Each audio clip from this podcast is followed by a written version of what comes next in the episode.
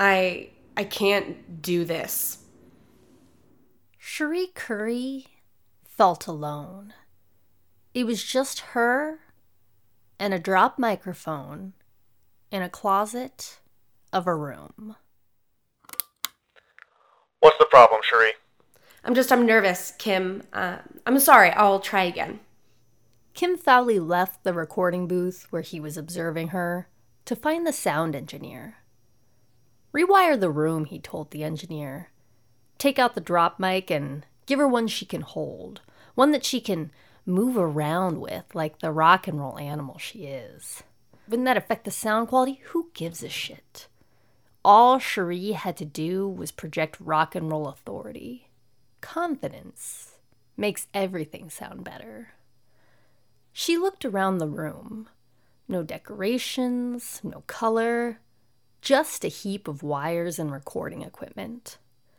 The Runaways were at Fidelity Records in Sound City, California, just outside LA, somewhere between B movie lots and family owned Mexican restaurants. They were recording in Studio B, Studio B being the polite name for Fidelity's storage room that they used as a discount recording booth. Cherie clutched her new microphone. This feels weird. It's it's it this isn't like being on stage at all. Fowley flipped a switch. The room went black. There. Now you can imagine yourself on stage. Cherie took a deep breath. It was her first time in a recording studio, the first time most of the band had been in a studio. Fowley had been leaning into them all day, his usual comments about their amateur playing coupled with platitudes like, time is money. Most songs were being recorded in three takes or less. Three takes was supposed to be enough for Cherie to capture the magic of the Runaways live shows with just her voice. Sitting in the dark, a new feeling crept over her. Was it desperation? Fear? Guilt? Affection? Seeing Fowley turn from a drill sergeant to a person who actually maybe sort of semi cared about her gave her a boost. Suddenly, she wanted to please him, and badly. Her palms began to sweat as she imagined looking into a rapt audience. Maybe an arena of thousands of screaming kids exactly like her. But they weren't actually like her. Because she was the one on stage, the one with the mic, the one in the spotlight. She was special. This record was going to be proof of how truly special she was. When the music track began playing through her headphones, she felt herself transforming.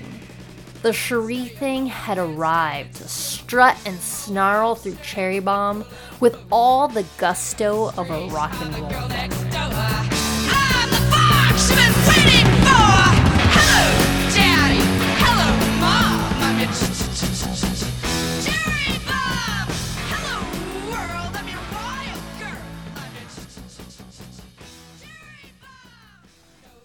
And when it was all over, it was back to darkness. No more audience, no more music, just silence. Such quiet, you could almost hear the dust settling. Well, how was that? Her heart felt like it was waiting for permission to beat. Good job, Cherie. Now do it again. Being young musicians, the Runaways' first record was a big learning experience. For starters, they learned that an album could be recorded and mixed in just a few weeks. Later, Fowley would insist this was a creative choice, that he was trying to make a record as raw and fumbling as the teenagers playing on it. But of course, as we've already discussed, Fowley has always made records as quickly and cheaply as possible. In fact, that's practically a Fowley patent. And as we'll see, he wasn't very committed to the creative integrity of the band, because not only did he bring in a ringer to play on the record, but he was also still auditioning new members while recording it. I'm Miko Caparel, and you're listening to Bad Reputation, a women's rock history podcast. This is the fourth episode in our ongoing series, The Runaway Runaways. And today, we're meeting the woman Fowley brought in while the Runaways were recording. A woman who goes by the name Anne Boleyn.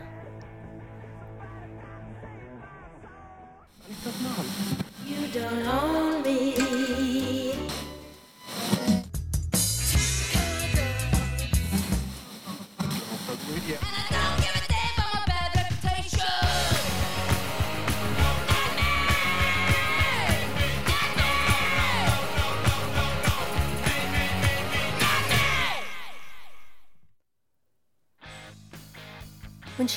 out of her Chevy cattle truck and into the afternoon sunlight, Anne thought she had arrived. Really arrived. Not just in LA, but at a landmark moment. It was the spring of 1976, and the 17 year old had just completed an 1,100 mile journey to Hollywood.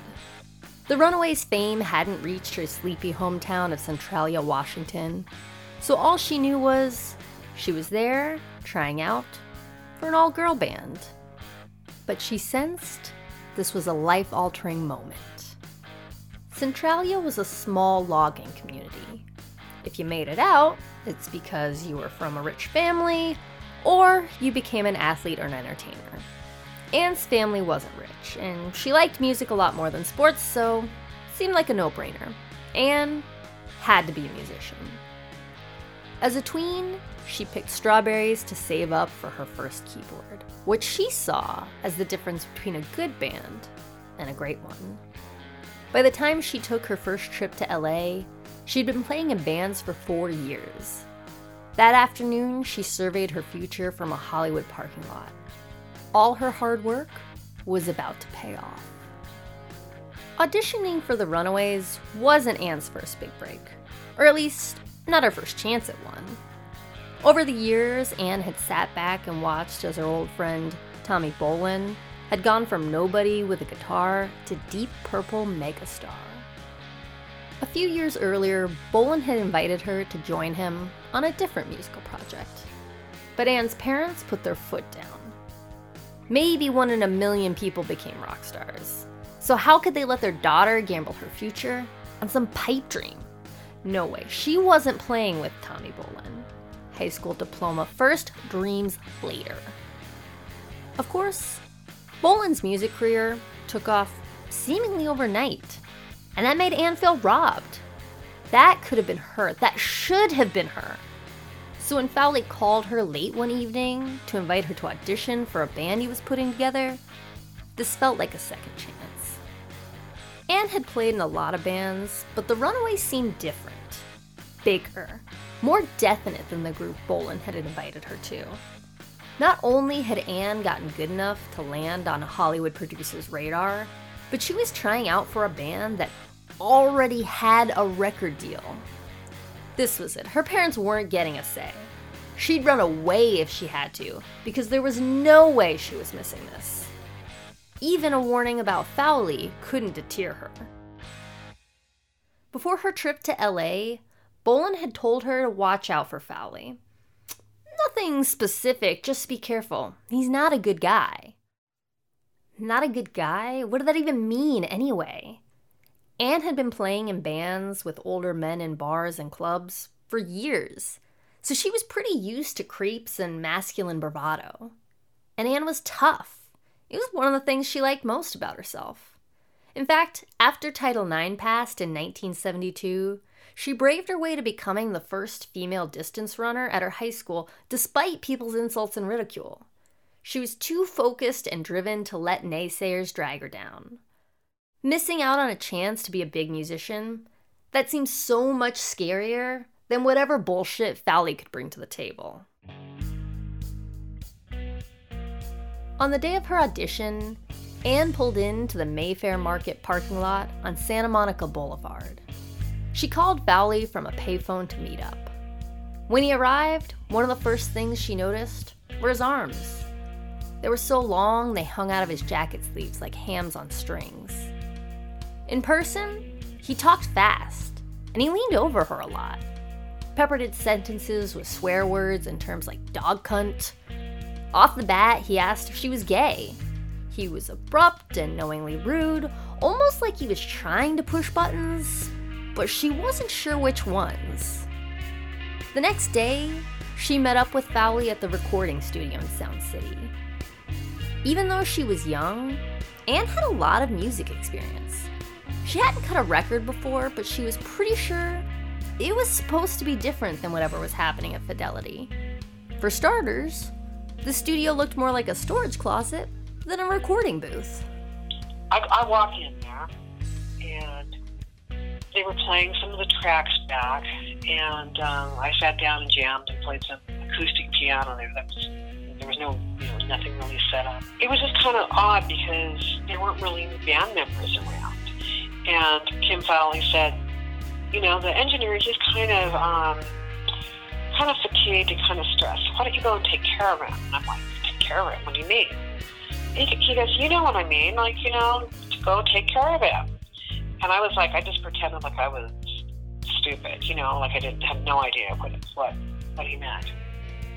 In some interviews, Anne has even speculated that the piano track credited to Cherie Currie on American Nights is actually hers.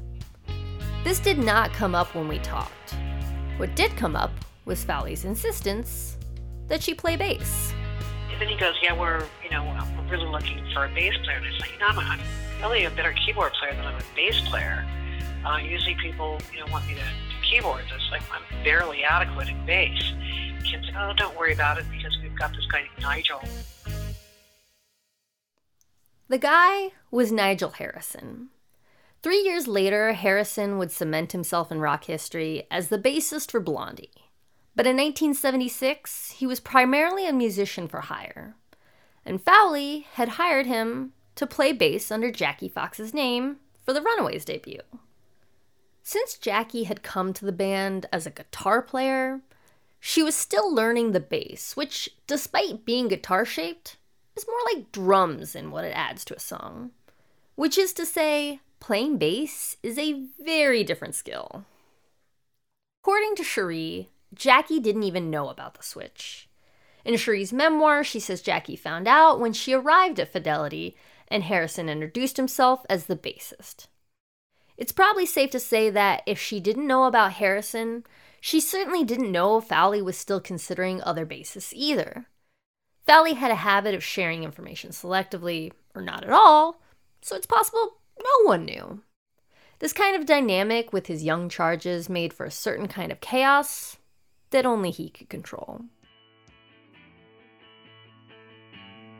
Anne didn't know any of this though, but she didn't need to. Her intuition told her everything. At one point, Fowley took Anne back to his Bronson Avenue apartment. He led the way with a series of boasts celebrities he knew, outrageous things he'd convinced Runaways members to do, things like that. He even bragged about collaborating with downstairs neighbor, Mars Bonfire. For those not familiar, Mars Bonfire, also known as Dennis Edmonton, wrote Steppenwolf's Born to Be Wild. I guess dropping Bonfire's name was supposed to start a bonfire in Anne's pants because this was a casual segue to whipping out his penis. And I'm like, yeah, Kim Fowley was, was not um, appealing at all to me. You know, it was just gross. And I'm thinking, you know, as, as a young person coming to Hollywood, if I'm going to have any, like, wild affairs with somebody, it's going to be, like, you know, not not this guy. Now, I have no proof that Fowley did this. The only other person who would know is Fowley, who's dead. But I'm including this anecdote for reasons beyond the sheer drama of it. Many of the facts I checked following my interview with Anne proved true. By my best estimate, she is as reliable as anyone recalling things that happened over 40 years ago. Plus, her account of Fowley's treatment is similar to many stories shared about him, including those in Jason Cherkis's Huffington Post article that I mentioned last episode. Except, I've found interviews with Anne saying similar things about Fowley as far back as the mid 90s. As I've touched on before, the backlash for being open about these kinds of experiences can be enormous, especially when you're a woman looking for opportunities in an industry controlled by men. Because in saying you've been treated inappropriately by a man, even if you don't go into the details, you don't just risk that man retaliating against you, you also risk being seen as a liability by men who behave similarly and now know you won't stand for it. Or by men who think you're making this up and you'll make this up about them. Or women who need these men's professional approval and fear your reputation will rub off on them. So, really, there's little incentive for Anne to be making this up and to stick to this story for over 20 years. And I call attention to this as an example of how long these sorts of rumors about Fowley were out there, in plain sight, without any obvious consequences for Fowley. I remember I ran into Lita Ford years later on an airplane one time coming back from England, and Lita always just said, the way to handle Kim Fowley is just tell him to fuck off. and he'll leave you alone. He's not interested in the the older, you know, the girls. He wants the, the young ones. Just tell him to fuck off. But uh, it wasn't for me. And I also bring this up to put Fowley in perspective. It's not that people didn't understand Fowley as some sort of problem, but so many men were problems at the time that Fowley was just one along a very vast spectrum. Kim came from an era in the 70s where anything went. And the more outrageous you could be, the cooler it was in many people's eyes.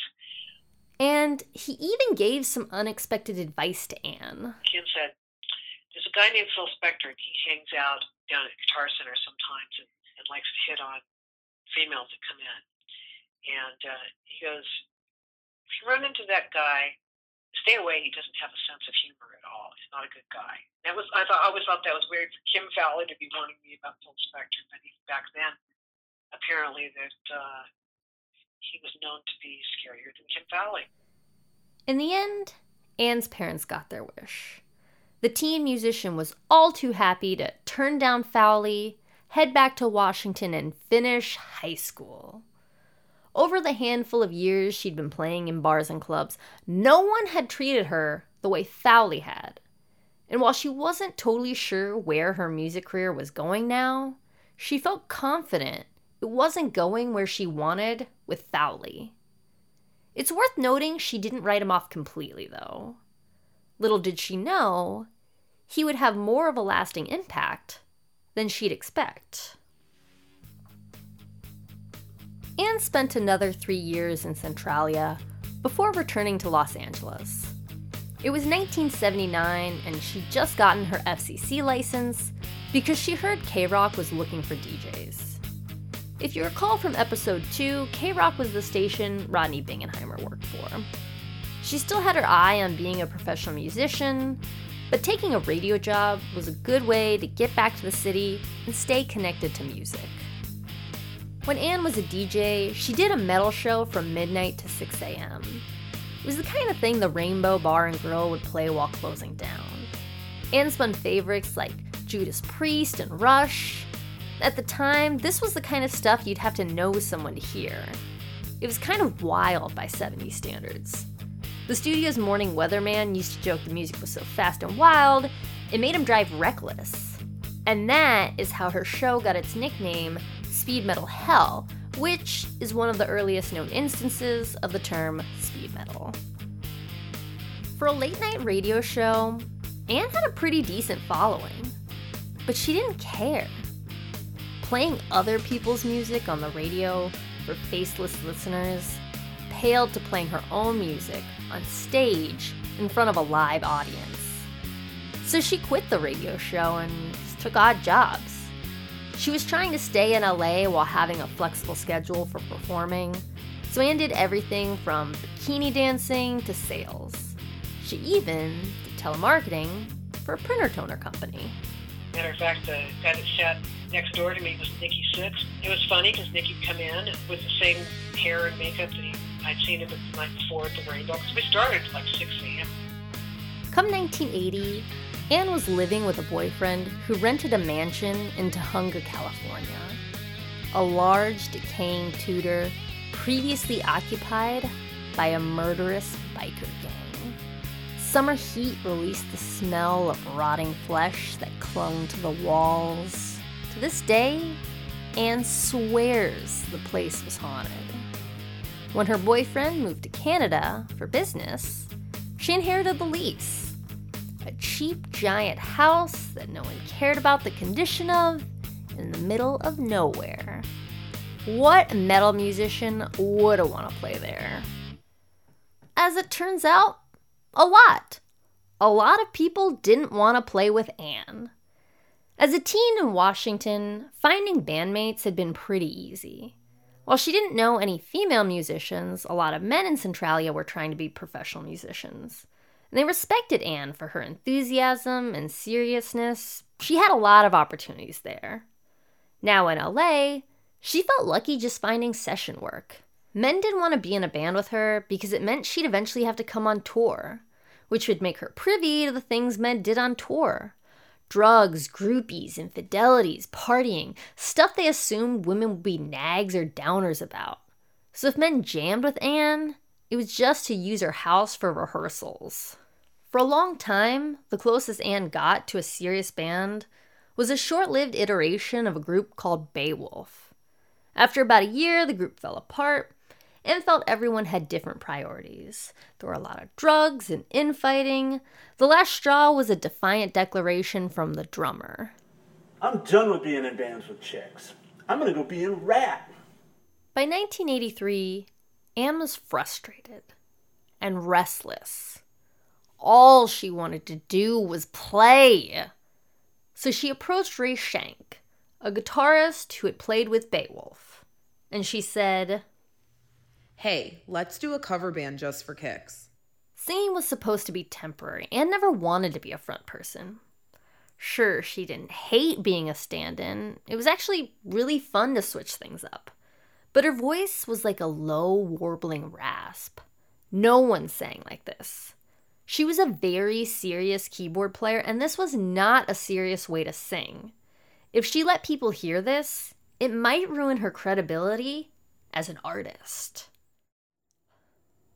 Except her and Ray's little musical exercise was starting to get more serious. In fact, they were branching out beyond covers. They even had a name Hellion. But they still didn't have a singer.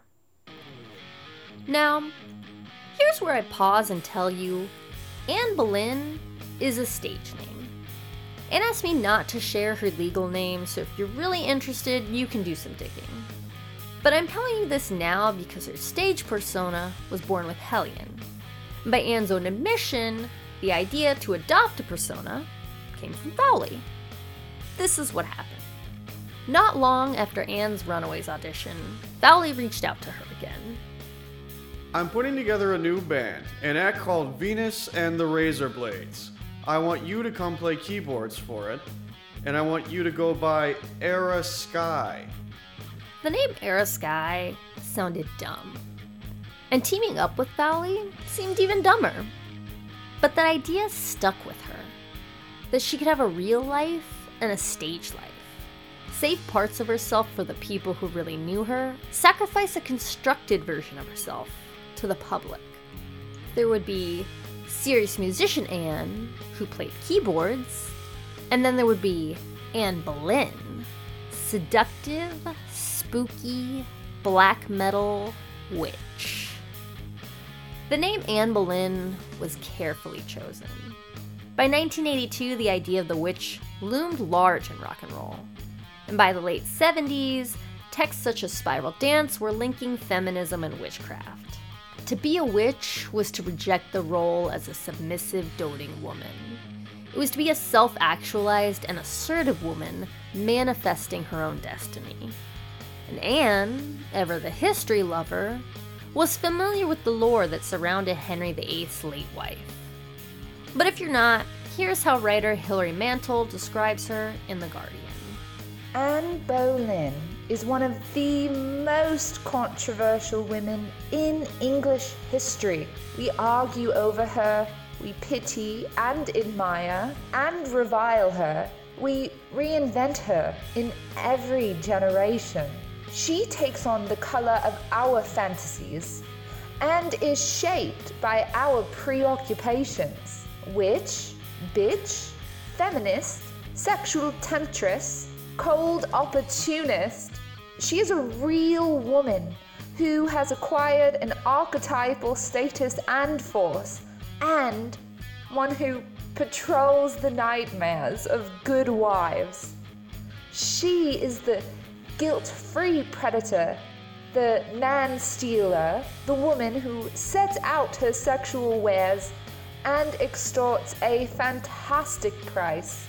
She is also the mistress who, by marrying her lover, creates a job vacancy. Her rise is glittering, her fall sordid. God pays her out. The dead take revenge on the living. The moral order is reasserted. All this to say, when Anne emerged as Anne Boleyn, she wasn't just separating her keyboard identity from her singing one, she was making a statement. Hellion debuted on the 4th of July in 1982. To build buzz for their first show, they blanketed the Sunset Strip with flyers. Enough flyers to waft Gothic lettering through the air when the wind blew. Then they covered the Haunted Mansion's yard in string lights and bought enough booze to drown a small army of metalheads. For the final touch, they borrowed a 10 foot tall PA and erected it beside a makeshift stage. That Independence Day, Hellions screamed and growled across their own backyard to an audience of hundreds of people. It was the first of many so called Hellion mega parties. Much like the Runaways, a lot of LA bands got started at house parties. Pre social media, this was an effective and cheap way to get word of mouth attention. And the house party strategy worked for Hellion. They were quickly absorbed into the LA club scene and written up in local music press. And Anne lived up her persona in the press. For instance, when asked why Hellion lost its first bass player, she told reporters he was scared of her commitment to the dark. She'd also tell journalists she'd been a witch in a past life, and she'd quote Aleister Crowley during interviews. In his memoir, Abbey Road to Ziggy Stardust, producer Ken Scott recalls Anne showing up to a recording session in all black lace. She made a pentagram from candles, then sat in the center. This, she insisted, was the only way to record. An unusual voice, a beautiful face, a captivating stage presence. At worst, Anne was a novelty. But at best, she was incredibly memorable. So memorable that she caught the attention of Ed Leffler, the manager of Van Halen. Coincidentally, Van Halen also started the career with house parties, and they were at their career peak when this happened. Leffler's attention wasn't easy to get, but he had a proposition for Anne. Ed Leffler, who managed Van Halen, was interested in managing me. And he said, uh, you know, I, I think that you can be the next Pat Benatar, the metal version of Pat Benatar. Here's what I want. And, he, and I forget how much it was. I, I, I think that he was like going to offer me like a $1,000 a week or something like that. I'm sure it's in my diary. Now, to put this offer in perspective, Leffler was offering her about $2,700 in today's money per week. So, by 2019 standards, her guaranteed take home would have been just over $10,000 a month. For someone who'd been selling printer toner by phone and living in mold ridden mansions, this was a pretty good deal. I mean, I think for most people, that's a pretty good deal. There was just this one tiny little detail of selling out her band. But the deal was is that I had to get fake boobs, and we had to fire Ray Schenck, which was, you know, the guy that I wrote songs with. It's like, this is just ridiculous, because I had modeled very briefly when it was like, right, you know, after I came to LA and did the Runaways thing. And no one had ever asked for me to have fake boobs or anything to do modeling. you know, here here it was. Now I'm in the music business, and in order to do, you know, to take this next step in my career, they want me to fire my guitar player and you know become this classy person. And I was like, well, I I couldn't do that, you know. Anne was committed to her band. Unfortunately, the commitment didn't feel so mutual. Hellion was getting attention from trade publications like Kerrang and Sounds magazine, and their demo was topping the import charts.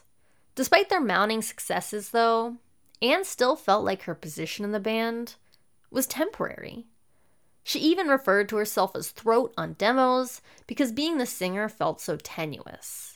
If Hellion could get a different singer, if they could just get a man, she was sure they'd kick her out.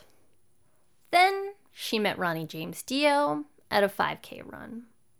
Fun fact running is a very popular networking activity in Hollywood, but that's just an aside. If you're unfamiliar with Ronnie James Dio, here's all you need to know. The dude's so metal, he's rumored to have popularized the hand gesture we call sign of the horns. That's when you put your pointer finger and your pinky finger out. He started his career as a bassist, then he fronted Ritchie Blackmore's band Rainbow. But he got really, really famous when he replaced Ozzy Osbourne on vocals in Black Sabbath. This was a big stylistic change for the band, but Dio was also stepping up to the mic as this elven man at a time when audiences were expecting David Lee Roths. And when he started his own band, called simply Dio, his record company tried to blackball him from releasing anything. They weren't sure how to market it, so he had to self fund Dio the band's debut. And that album, Holy Diver, has gone on to be a metal classic. So, in summary, Ronnie James Dio was the heavy metal underdog who always triumphed. And for this reason, Anne and Dio had a lot in common. They both were passionate runners, they were both instrumentalists turned vocalists, and they both had unusual singing styles. In fact, some early Hellion reviews even compare Anne's voice to Dio's. Ronnie James Dio was a natural mentor for her. Dio insisted she take her singing as seriously as she'd taken learning keyboards. Forget all her insecurities about her voice, just embrace what only she could offer as a singer. If she wanted any success, she had to hold herself to the same standards as men. And you can't call yourself throat anymore. You're a singer. Take pride in your craft and call yourself a singer. Write your own songs. And for God's sake, stop wearing backstage passes at gigs. You're not some groupie. You're the head of a metal band. Behave like the head of a metal band. Anne describes herself as indebted to Ronnie James Dio. And for good reason. His wife, Wendy Dio, took over managing the band, and Ronnie produced a single for them that got pretty significant radio play. He also got Hellion booked as the opener for several major bands, including Whitesnake. He was very generous with opportunities and advice. But while he had a lot of wisdom to share as an outsider overcoming professional obstacles, he just couldn't anticipate the ones Anne would face as a woman. Take what happened after he told her to stop wearing backstage passes to get into her own gigs. Hellion was booked to play the Reseda Country Club. If you ever hear of a California venue called the Country Club, that's the same place. It was started by two of LA's biggest concert promoters, and by the mid 80s, its influence rivaled the Whiskies. Everyone from Huey Lewis to Guns N' Roses to the Beastie Boys played the country club in their bid for the big time. That night, as Anne was preparing to go on stage, she was approached by security. Security guy comes up, says, you know, you got to get out of here. And I said, no, I don't. I'm, I'm, I'm saying, same guy is just, you're not, you're not in this band. The guy grabbed his partner and they shoved me back in the tuning room and proceeded to grab boobs, grab crotch, and I probably would have been sexually assaulted and not raped had I not taken my knee into one of them. was trying to get, get uh, my pants off. And after I meet this guy, it was like the cartoon, and they literally, literally he hoed me out the back door. I had to run around, I'm pounding at the back door, can't get in. I had to run all the way around to the front of the venue and run through the crowd, go up on stage. And it wasn't until after a while that uh, a friend of mine says, you know, there's blood all over your face. By her own account, this was probably one of the more extreme things to happen to her as a performer, but it was hardly out of the ordinary. Anne didn't put up a fight or talk about it with her bandmates. She feared they would see her as a liability or worse, drama. And she didn't want to get blacklisted by venues either. Years after getting assaulted by the country club security guard, Hellion was able to use the venue to shoot a video. They had a shoestring budget that the country club was happy to accommodate because of their long standing relationship. In the 80s, MTV played metal videos constantly, yet Hellion was only the second female fronted metal act to make it to their airwaves.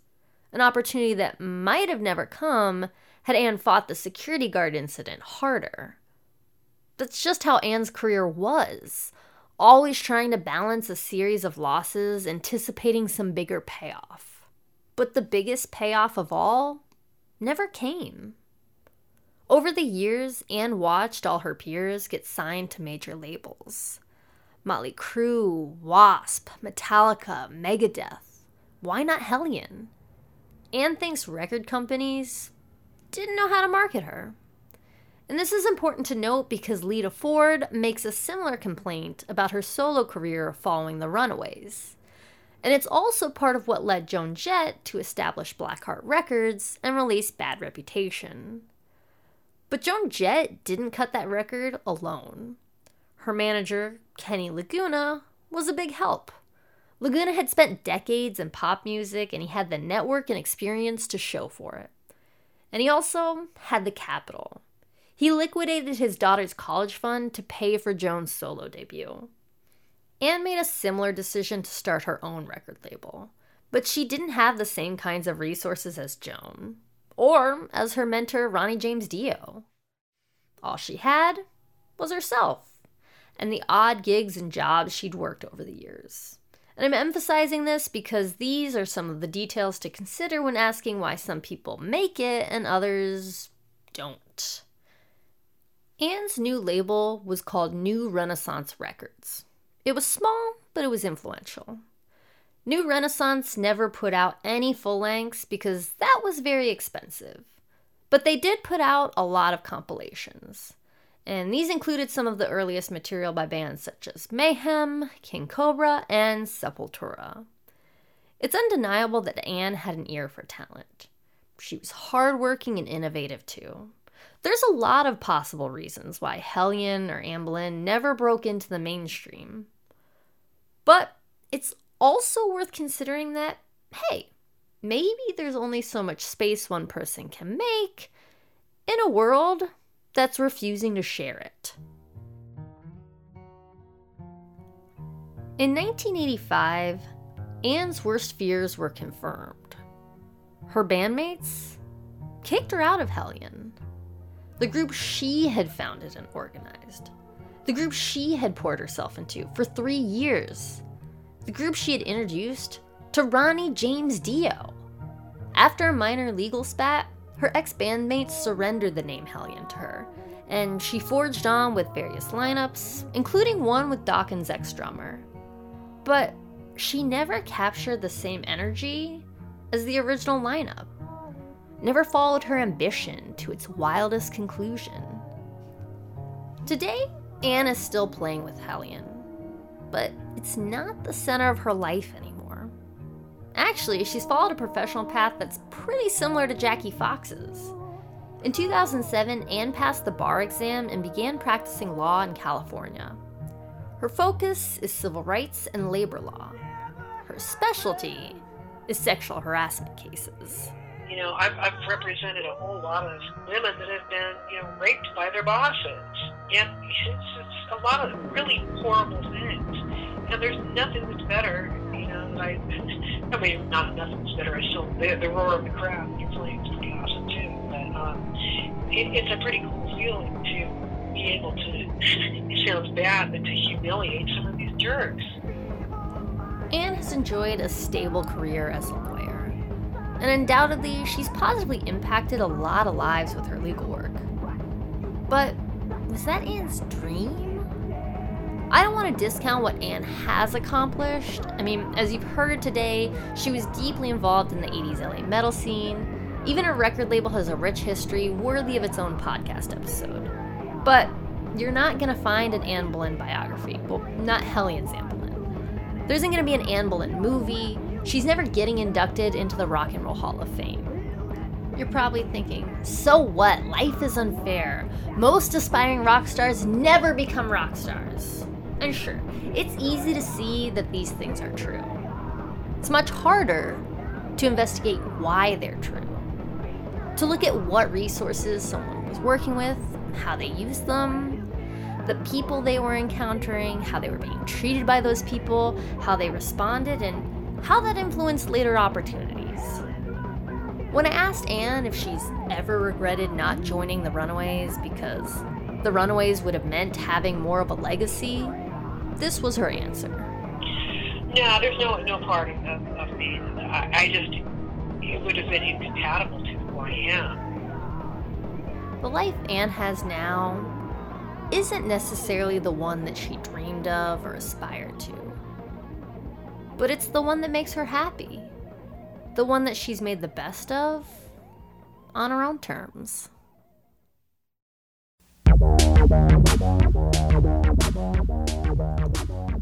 Bad Reputation is written and produced by yours truly, Miko Caparel. We had some very special guests on today's episode. Cherie Currie was played by Kat DeBacher. Kim Fowley was played by Scott Plant. Our defiant drummer was played by J.R. Nelson. Most of Anne Boleyn's parts were, you guessed it, from an actual interview with Anne. But we did hear a brief dramatic cameo from Jesse Roti. Ronnie James Dio was played by Leor Galil, and Hilary Mantel was voice acted by Nancy Paraskevopoulos. To learn more about today's episode, check out the Bad Reputation website, badreputationpod.com. There you'll find information about our sources and bonuses like images, articles, and videos. You can find contact information for me if you've got any questions or concerns, and you can learn more about our wonderful voice actors too. And you can find Bad Reputation on Instagram at Bad Reputation Pod. If you like this show and want more frequent episodes, please support me on Patreon. I make this show in my very limited free time because I think this history is important and I would love to be able to share more of it. If you don't have some extra bucks, that's okay. Most of us don't. Rating and reviewing Bad Reputation on iTunes is completely free, and it really helps people find the show. Tell anyone you can about it too. Post about it on social media. Recommend it to a friend. Convince someone in the press to write about it. Every plug for Bad Reputation goes a long way in helping more people learn about women in rock. Thank you so much for listening to Bad Reputation, and I will see you next episode.